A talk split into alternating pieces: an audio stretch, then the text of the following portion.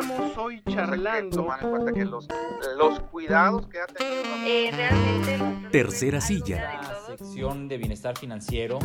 En entrevista con. Está con nosotros el doctor Alfonso del Real López. Él es doctor en Ciencias Políticas y Sociales por la UNAM y el TEC de Monterrey. Ha colaborado en el gobierno del Estado de Nuevo León, el Congreso del Estado de Zacatecas, la Cámara de Diputados y actualmente se desempeña como administrador desconcentrado de servicios al contribuyente en San Luis Potosí del Servicio de Administración Tributaria. Doctor Alfonso del Real, bienvenido a este espacio. Muchas gracias, muy buenos días Pati, muy buenos días Rodolfo. Gracias por recibirme y un saludo a toda su amable audiencia. A ver, el SAT. ¡Y qué pesadilla! No, no tiene por qué ser una pesadilla, Pati. Al contrario, es una maravilla el servicio de administración tributaria. No, no, no, no, no, no, por supuesto. no, no, claro, claro. A ver, ahí te va. Es una maravilla. Este, eh, muchos de los trabajadores de la universidad y por supuesto muchos trabajadores han tenido que recurrir al SAT para actualizar su firma electrónica, para llevar a cabo una serie de trámites. Y entonces le dicen a uno, entra facilito a la página ID. Chat ID, sí, como no. Así es, entonces. Bueno, pues entonces uno entra a la página, error, vuelve a entrar, error, vuelve a entrar, error. Y entonces, pues ni modo, hay que ir a las oficinas del SAT. Es, es el último recurso que mucha gente tiene. Y sí, se entiende perfectamente. Mira, Partamos de la premisa, Patti, de que todos tenemos obligaciones fiscales, obligaciones. Pero desafortunadamente eh, eh, lo vemos como algo lejano, como algo este, enajenado de nosotros. No nos acercamos un poquito, no nos preocupamos, lo delegamos a terceros, no, no tenemos cierta No facturamos. Además, además la parte de la informalidad, por supuesto, ¿no? Este, pero cuando eh, me parece que nos damos esa oportunidad de tener paciencia, de tener una cierta consideración sobre lo que hay alrededor de, lo fiscal, eh, eh, se nos simplifican mucho las cosas. El Servicio de Administración Tributaria me atrevo a decir que es una de las entidades públicas que mayor esfuerzo hace cotidianamente para tratar de simplificar mucho más la relación que existe entre la autoridad y el ciudadano, en este caso la denominación de contribuyente. Y es por eso que surgen herramientas tecnológicas como esta SAT ID, que ahorita te platicaré cuánto tiempo tiene. El punto es que este, eh, el SAT junto con otras entidades, tanto de orden público como de orden privado, están teniendo un giro hacia medios electrónicos. Y por supuesto en esto pues hay un, hay un, hay un rubro considerable de entre personas que este, por una situación demográfica o de edad o de este, condición de cercanía con ciertos medios no se, le, no se le facilita tanto, pero también hay otro rubro al que sí. A, eh, final de cuentas el SAT tiene que ver con todos los contribuyentes de, de, todos los rubros, de todas las edades, de todas las localidades y demás. Entonces, en este giro que se da hacia los medios electrónicos es donde surgen este, este tipo de facilidades como SAT-ID. SAT-ID o SAT-ID, como lo están conociendo muchos no deja de ser otra cosa más que una plataforma tecnológica para facilitarle al contribuyente la obtención de tres de los servicios más solicitados eh, en una oficina. El primero, la contraseña. El segundo, la renovación de la e-firma si ésta tiene menos de un año de haberse vencido. Y finalmente la constancia de situación fiscal, que es la que piden en todos lados, para un trabajo, para una cuenta, para etcétera, etcétera. ¿no? son los tres elementos que este, generan mayor presencia de un contribuyente que es persona física en nuestras oficinas. Ya no necesitan hacerlo. Ya lo pueden hacer desde la facilidad de un equipo de cómputo, de una tablet, de un teléfono celular. Es la verdad bastante simple para aquellos que tengan un teléfono inteligente. Pueden ir a su espacio donde bajan las aplicaciones, buscan su aplicación SATID, escriben SATID y ahí van a obtener la aplicación que les va a permitir ingresar a los tres servicios más demandados este, como persona física. Ahora, ¿por qué estamos girando esta parte de, de SAT tiene dos años. la, la, la, pandemia este, eh, nos vino a... ¿Apresurar un poco? Digamos que a, a cambiar un esquema de muchas cosas que teníamos, ¿no? Como a todas las entidades Claro. públicas y privadas, como cualquier familia, ¿eh? Y, y- y, este, esto tiene que ver luego con, una, un, con un reclamo que tenemos sobre la demanda de citas en los espacios.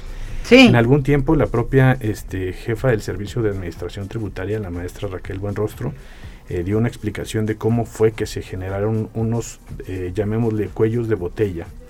Y eran básicamente por la capacidad instalada que teníamos. El SAT, como cualquier familia, como cualquier entidad, insisto, teníamos personas vulnerables, personas, este, eh, mujeres embarazadas, eh, eh, personal adulto mayor, este, es decir, todos tuvimos una, una cierta baja que nos hizo reacondicionar nuestra operatividad, pero además, obedeciendo las, las medidas de control sanitario, pues establecimos medidas de sana distancia, tuvimos que reacondicionar ciertos espacios, y hablo de todo el país, a final de cuentas, les estoy hablando de una dimensión de 55 oficinas desconcentradas que están distribuidas a lo largo y ancho del país y más de 100 módulos de servicios tributarios donde también este, se atiende al contribuyente de manera directa. Y déjame Esta- agregar una cosa porque en una entrevista de, de- con Raquel Buenrostro me llamó muchísimo la atención.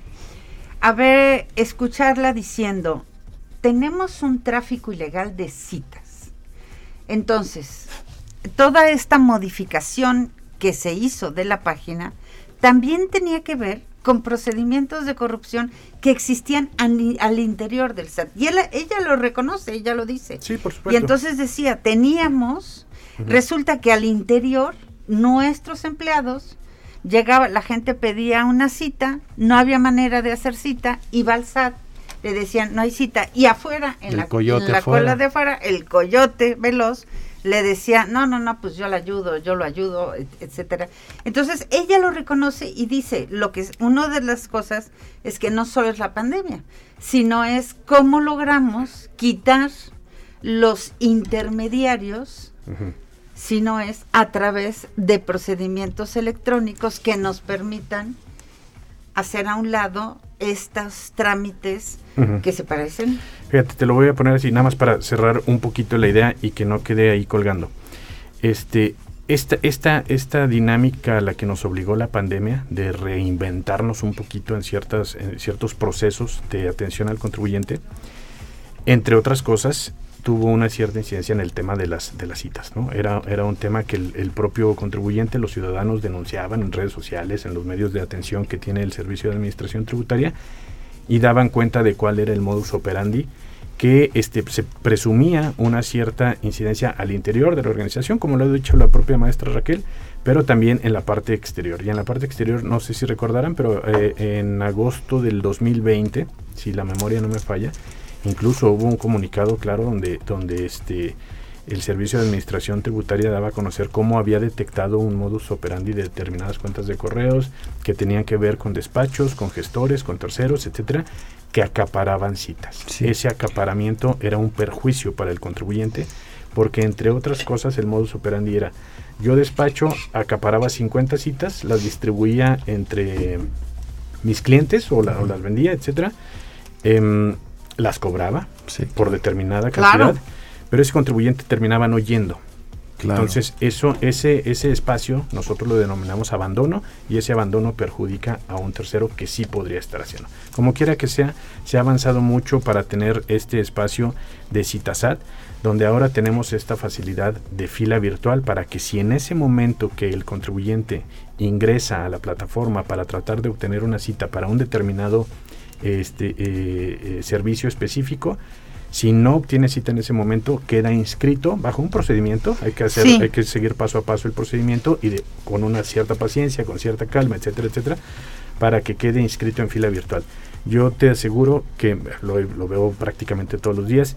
Mm, Hay ocasiones en que asisten contribuyentes, no los no les puedo dar la atención porque no tienen cita, pero lo menos que hago es que los pasamos a nuestra sala de internet y en sala de internet los auxiliamos a que intenten su cita y ahí nos aseguramos de que estén inscritos en fila virtual y me ha pasado que al día siguiente lo estoy atendiendo, Ah, dos días después lo estoy atendiendo.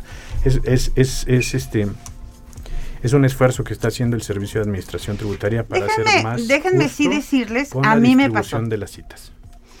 Eh, fui, eh, necesito renovar mi firma electrónica y entonces eh, no había manera de accesar al SAT ID y entonces me dice, eh, lo primero que tengo que reconocer es esta gran cantidad de jovencitas, jovencitos súper amables, súper atentos, eh, donde hay mucha gente que no sabe ni utilizar una computadora que llega a hacer sus trámites al SAT porque pues en el trabajo se los pidieron.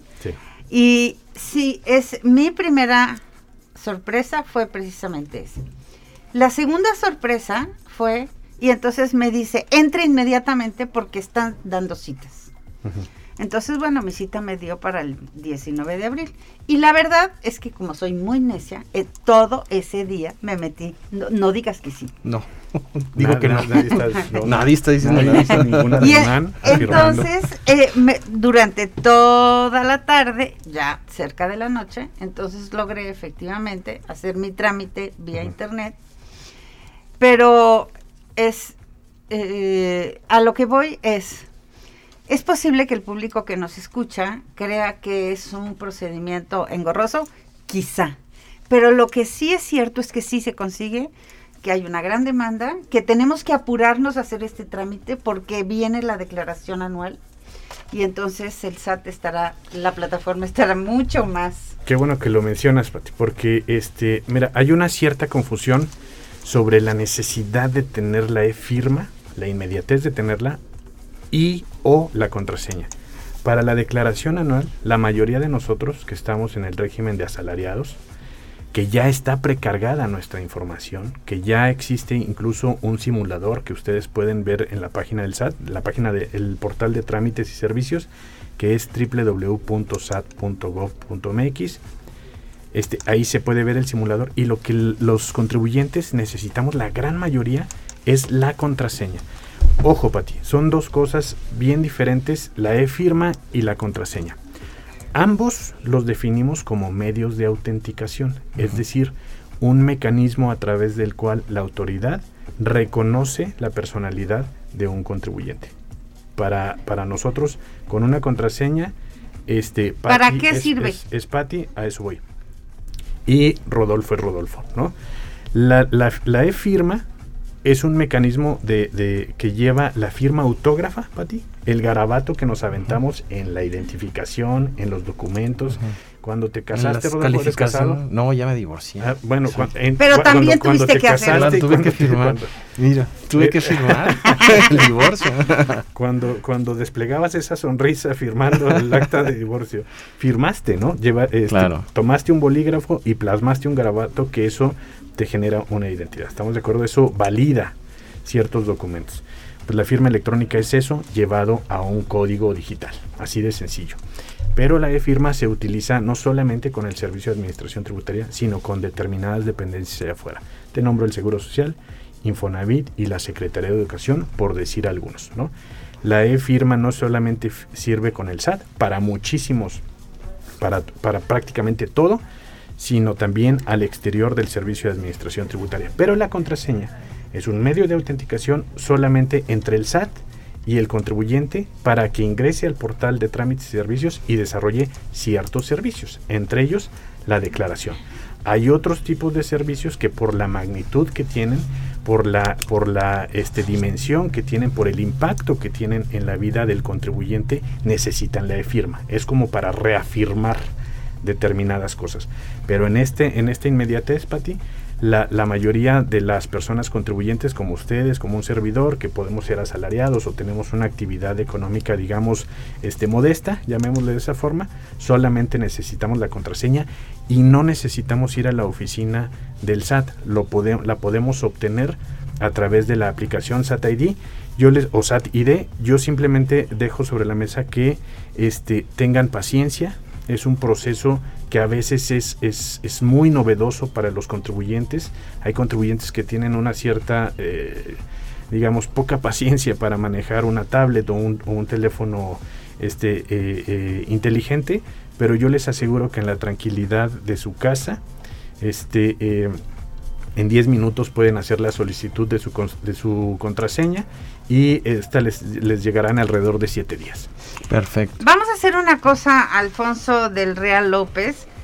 si en el término de unos 15 días nos pudieras volver a acompañar para Ojalá. que podamos recordarle a nuestro público, hay que hacer un montón de trámites en este próximo mes, en abril, hay que hacer la declaración anual y que nos ayudes a eh, realizar con base en lo que nos comente el público que nos acompaña todas las mañanas para que nos ayudes a resolver algunas de las muchas o pocas dudas que podamos tener alrededor del sistema de administración tributario. ¿Te parece bien? Me parece más que perfecto. Yo encantado de estar aquí las veces que me inviten y si de- llegara a haber preguntas de, de- de Sí. su audiencia, con gusto, este, si me hacen el favor de pasármelas y las resolvemos la próxima sesión. Pero por lo pronto, lo mejor es que utilicen los contribuyentes SAT y D para que obtengan su contraseña y lleven a cabo su declaración durante el mes de abril. Ya estás. Muchísimas gracias. Gracias a Gracias, ustedes. doctor Alfonso del Real.